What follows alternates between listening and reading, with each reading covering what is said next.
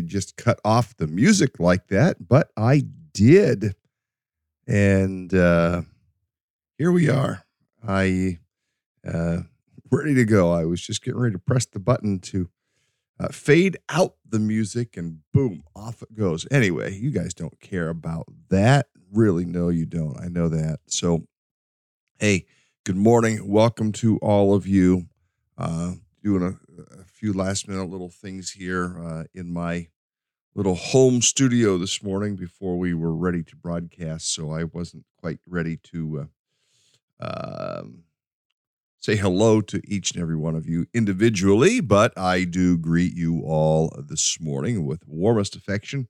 Glad to have you here. We're in the book of Acts, chapter 13 today, and uh, we're going to jump right on into Acts 13. Now, this is, we're picking up from um, where we left off yesterday. We were in Acts 13 yesterday, considering the first missionary journey, thinking about uh, Paul, uh, actually Barnabas and Paul being sent. Uh, and today we continue on uh, in our journey together with them. And I want to highlight something for us as we get into this. I want you to notice the heading out of the gate. The heading says Paul and Barnabas at Antioch in Pisidia. Um, I'm saying um a lot this morning. Apologize about that. There's a shift that's taken place. The shift that's taken place is up until this point, we've been reading about Barnabas and Paul. Now, the heading says, and the heading would not have been in the original text, just for the record. In fact, all the verses like Acts 13, 13, 14, all that. That wasn't a part of the original language. In fact, much of the punctuation wasn't uh, a part of the original language, just so we all understand that. But as you read what was written in Acts chapter 13, you would take note of the shift. Preceding verses, we're reading about Barnabas and Paul. But now, immediately in Acts 13 13, we pick up and it says, From Paphos, Paul and his companions sailed to Perga in Pamphylia, where John left them to return to Jerusalem. John left. He, he, he sailed as far as the island and ended up going back. Now, we don't know exactly why he went back.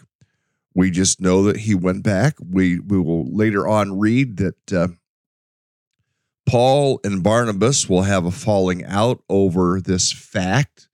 Uh, on a subsequent journey, uh, Barnabas will say, Well, let's get John Mark and bring him with us. And Paul will go, No way. We're not bringing him. He failed the last trip, and, and we're not going to take him now. And out of that, we'll see two different leadership styles, two uh, leadership approaches uh, to handling people. Paul was very hard nosed about it, uh, and Barnabas would be a little bit more gracious about it. And we'll get to that later on in the text. It, but I will just add this little tidbit. Interesting to note later on, toward the end of Paul's life, uh, Paul doesn't say the words "I repent," uh, at least not in the text of Scripture, but he does indicate that he needs John Mark. Uh, we, you, sh- you see the shift. You see that by the end of Paul's life, uh, he has been restored to his relationship with John Mark. That's for later on. That's just a little foretaste of uh, some reading that we'll do down the road. But we look here, and it says from Paphos, Paul and his companions. In fact, it doesn't even say Paul and Barnabas. Uh, it's likely that Barnabas was with him. Uh, we don't know that he wasn't. It doesn't say in the text that, that Barnabas didn't continue on with Paul. Um, doesn't say that at all uh, in this text. But what what we do know is the highlight, the spotlight now goes upon Paul and his companions. Let me uh, make a little adjustment here and put this up for you again to remind you. This was, they started here in Antioch down to Salamis across Paphos, and then they'll go up to Perga, and then they'll end up at, at this particular Antioch. Now, notice here's Antioch here, and Antioch here. You have Antioch and what is now Turkey, and Antioch in what is now, in fact, even then was Syria. Um,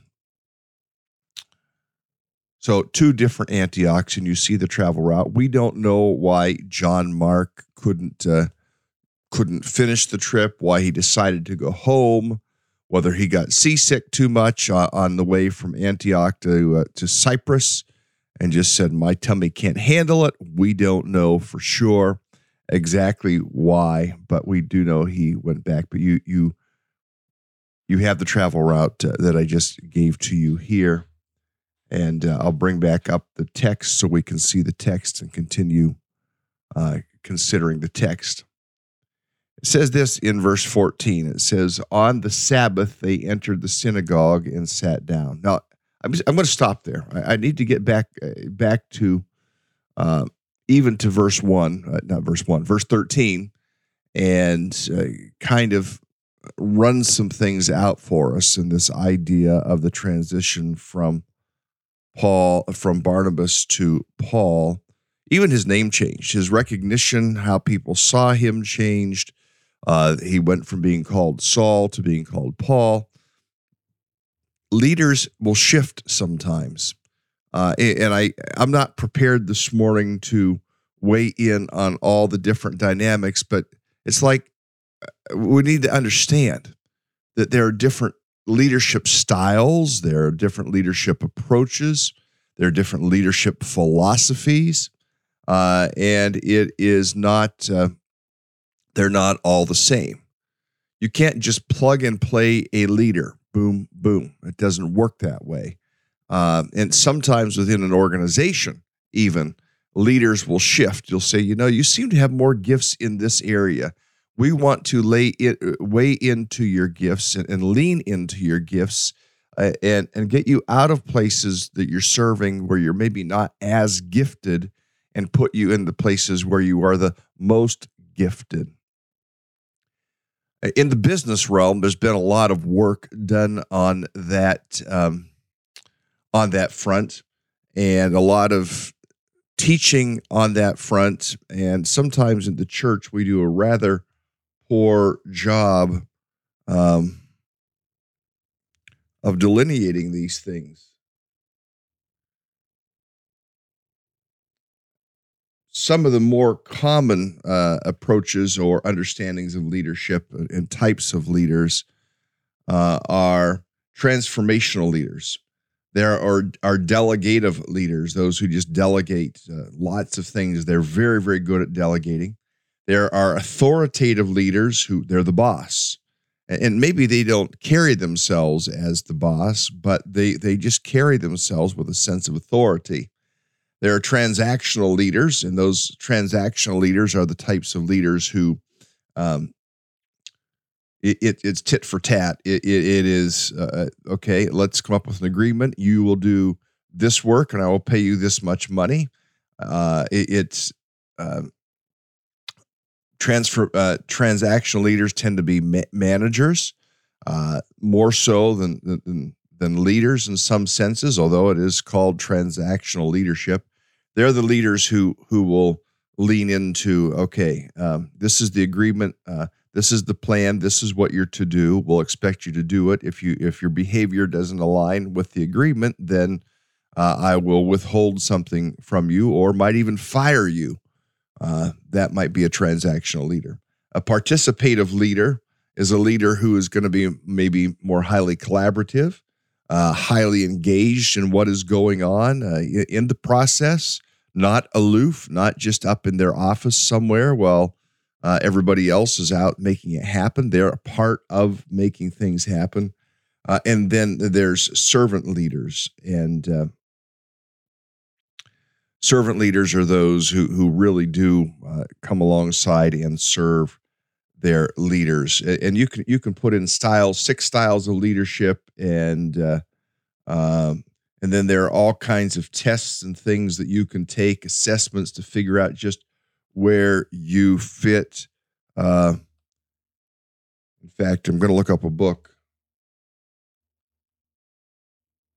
real fast and give you the title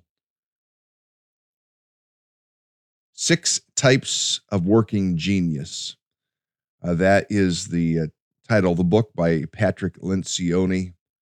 Uh, and he uh, kind of extrapolates a lot about these types of leaders and, and how they function um, and what they do. Uh, and along with with these things, there are things that come along with the genius of these leaders. Some that create wonder, uh, some that create bring invention, some that uh, have great discernment, some that are galvanizing. Uh, some that really enable others, and then there are those that have great tenacity. They're just able to push things on to completion. Different types of leaders, and we need to get different types of leaders into the different types of places. Uh, six types of working genius. That is the title. Patrick Lencioni uh, is the author of that particular book, and I love this. Anything that uh, Lencioni writes is very, very good, very well worth the read. Uh, some people, one person said they'd rather listen to the podcasts about this than read the book.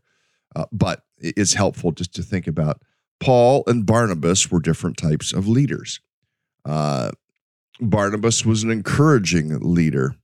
Uh, Paul was perhaps a, a directional leader.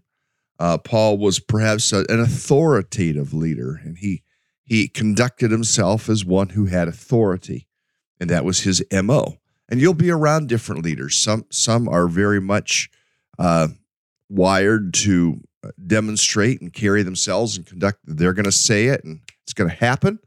Uh, others are going to, you know, let's, let's get people together and talk about this and, and work it through. And, and in that way, they, but there's different types, and sometimes different circumstances call for different types of leadership. We don't just take the label leader and, and, and put it on someone's chest and go, leader. We need to think about what are the needs in the organization.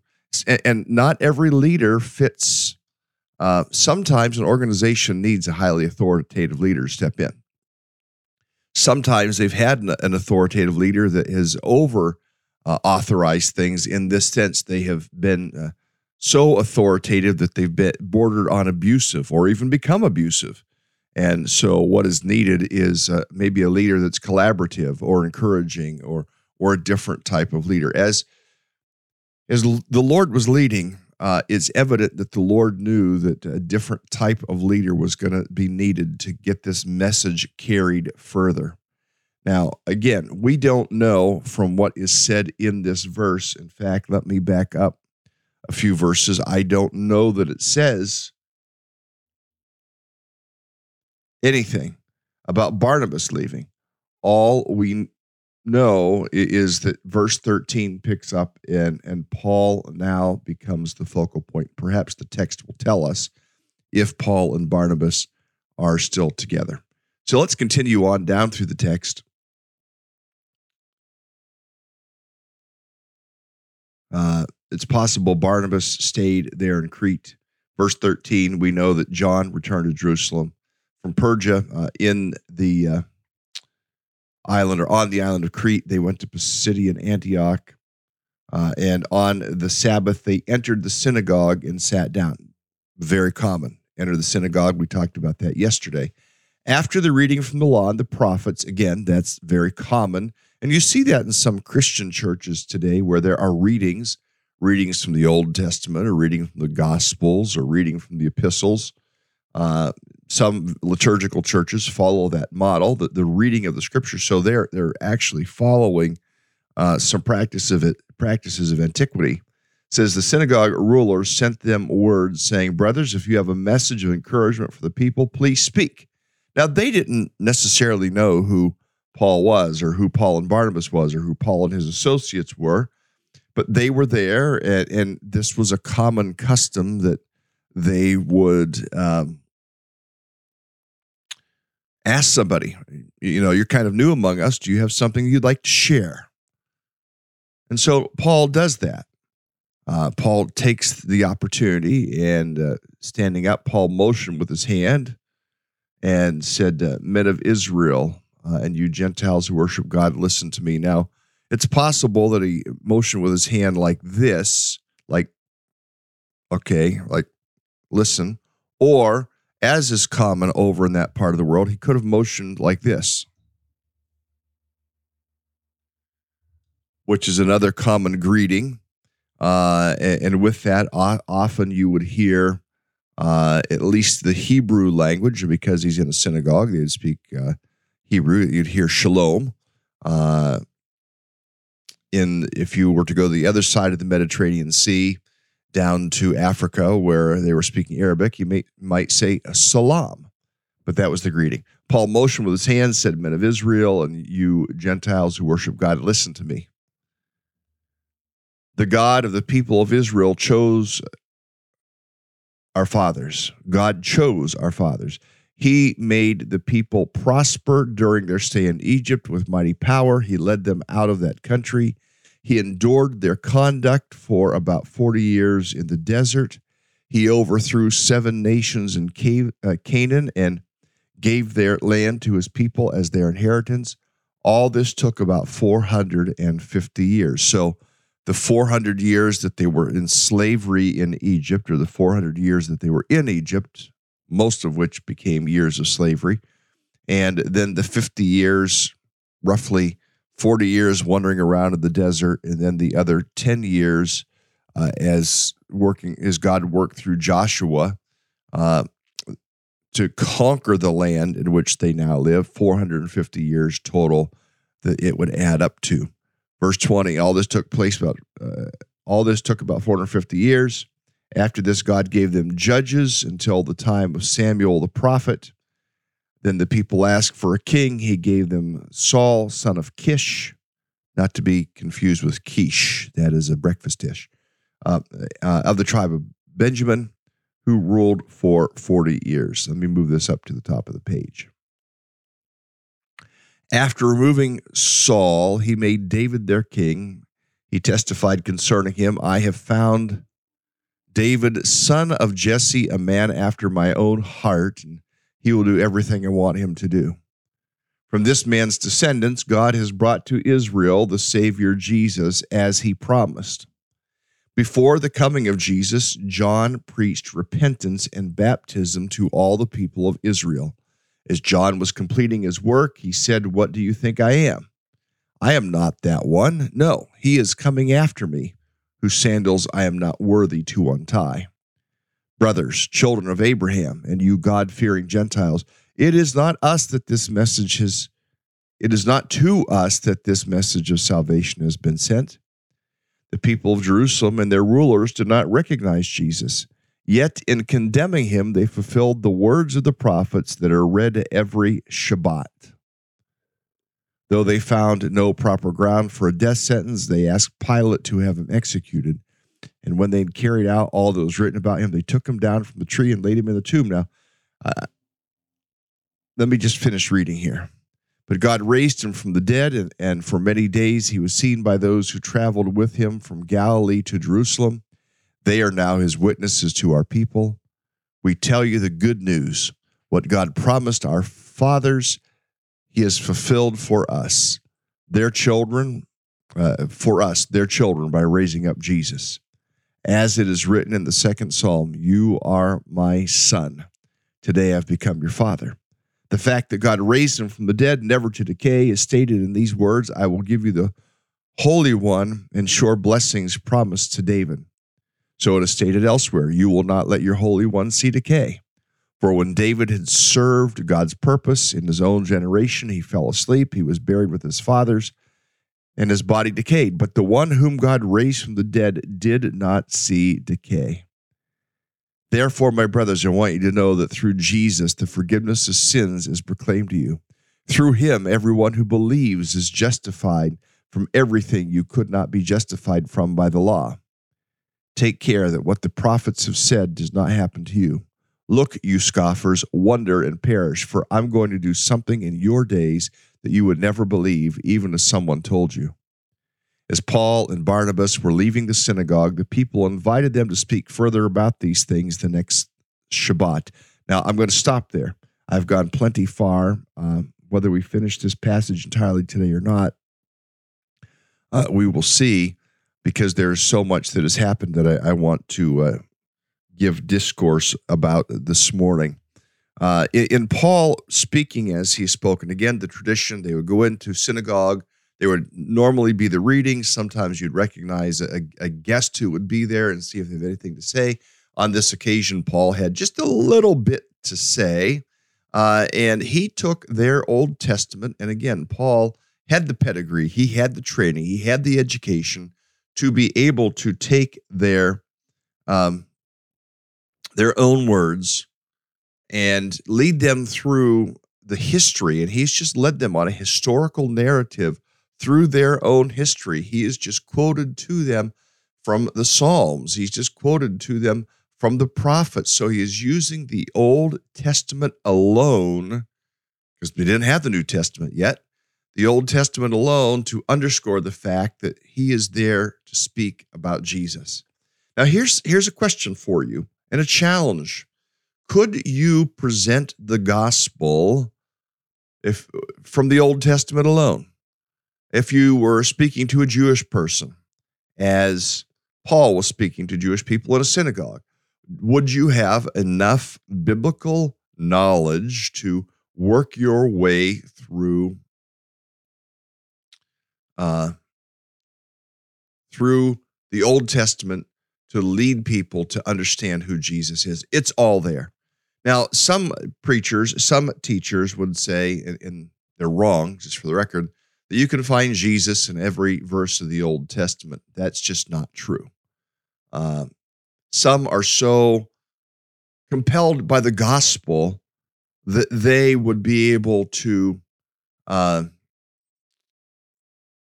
figure out a way to get Jesus worked in with almost every verse of the Old Testament. But the fact of the matter is, he is not there in every verse. However, he is found all throughout the Old Testament uh, in many places.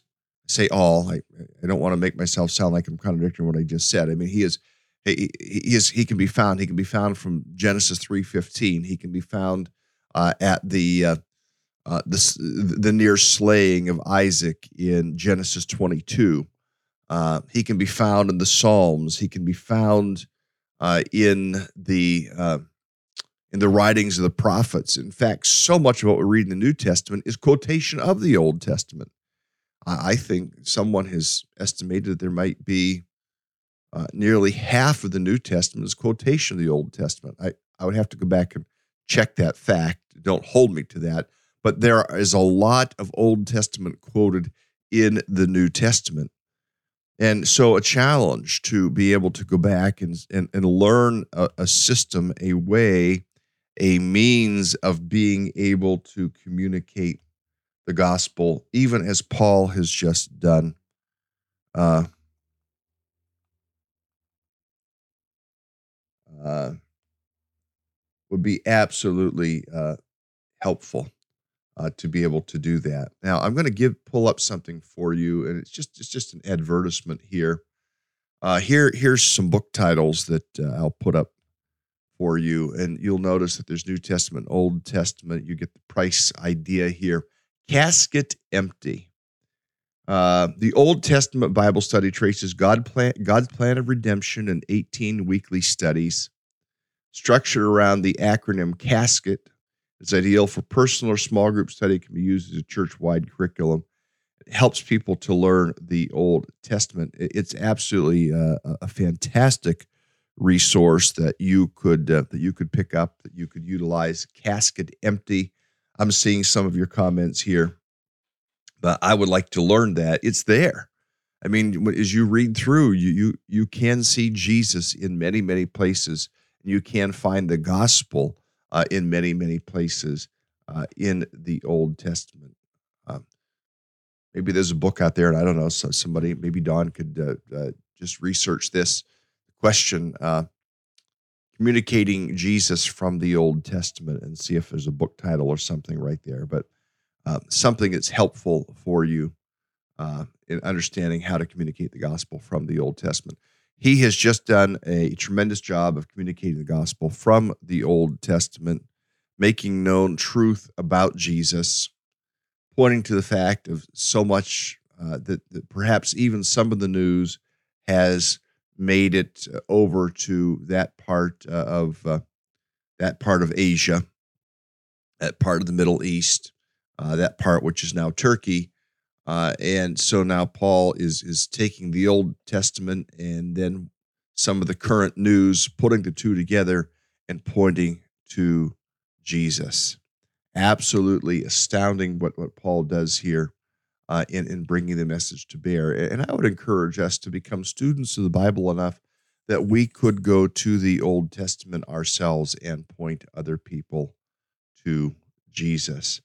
He has communicated the gospel here all the way. And then he gives the challenge and says, uh, look at what the prophets look that what the prophets have said does not happen to you. He gives a warning. He gives this warning. He says, uh, do not be scoffers. Wonder and perish, for I'm going to do something in your days that you'd never believe, even if I told you. And now it does tell us in verse 42 that Paul that Barnabas is there as Paul and Barnabas were leaving the synagogue. The people invited them to speak further about these things the next Sabbath. I didn't read that verse, so we do know that Barnabas is a part of the entourage. But as we began this section of scripture, we noted the leader shift. Uh, Barnabas no longer seems to be in the driver's seat. It is now Paul that is in the driver's seat. Uh, it is now Paul that is uh, Paul that is the one who uh, perhaps has the authority Maybe Paul was the better speaker. Maybe Paul was more articulate. Uh, maybe Paul was more deliberate in terms of strategy. We don't know what all factors came to play, but what we do know is that the leadership shifted. And later on, what we will find is that Paul and Barnabas will split ways. Barnabas will go do one thing, and uh, Paul will go do another. Uh, and the gospel spread as, a result of that leader shift. And we want to see the leadership expand, the leadership grow. Uh, absolutely. I'm going to get back over to the uh, to the comments here. We are already at the end of the hour. I just want to uh, see a few of the comments here. Uh, Walter had said it was a perfect perfect for that audience. He had so much history dealing with God. Absolutely. I mean, we can use the Old Testament if we if we become skilled enough to point Jewish people to to Christ. So uh, we want to continue praying for uh, Regala and uh, for the children's food, uh, for her husband and for their ministry. Uh, we pray for San, uh, Santhus and the orphanage there and their needs. And there are many, many needs. So, and Benjamin, I, I don't know if you have Facebook or not, uh, connect, find me. My name, Jim Culbertson. Uh, I'll type that down here so you can see it. In fact, it is. If you have Facebook, let, let's friend request there. We can talk, see if I see what country you're in. We have partners in uh, Africa, even in East Africa, that perhaps we can connect you to. But the, the quick answer is uh, these teachings are on YouTube and uh, Facebook Monday through Friday uh, at 6 a.m. Eastern Time in the United States, which Eastern Africa, that might be 1 or 2 o'clock in the afternoon for you. Uh, what I mean, it's 6.30 a.m. here. And uh, uh, or I will find you and we will we'll continue a, a dialogue on uh, uh, through comments in uh, comments in YouTube. Well, I'm at the end of the hour. I need to wrap this up. Lord, we do want to pray this morning for brothers and sisters around the world uh, who have needs. Um, we can't meet all the needs. We just don't have those resources. But Lord, we do we do pray together with brothers and sisters and the needs that they have that you would provide food, that you would provide direction ministry, that you'd provide connection um, with with other ministries, uh, partnerships to expand the gospel all around the globe. Lord, that is our prayer. Uh, we look to you. Use us where we are. Help us to grow in our knowledge of the scriptures. Help us to be able to better communicate the gospel that others might know Jesus. In Jesus' name we pray. Amen.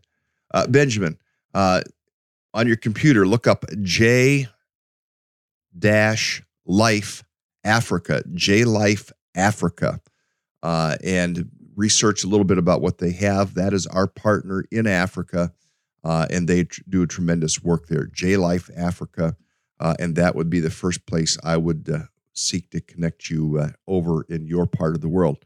Hey, friends, I'm going to let you get into your day. You have a great day, and I will see you again tomorrow.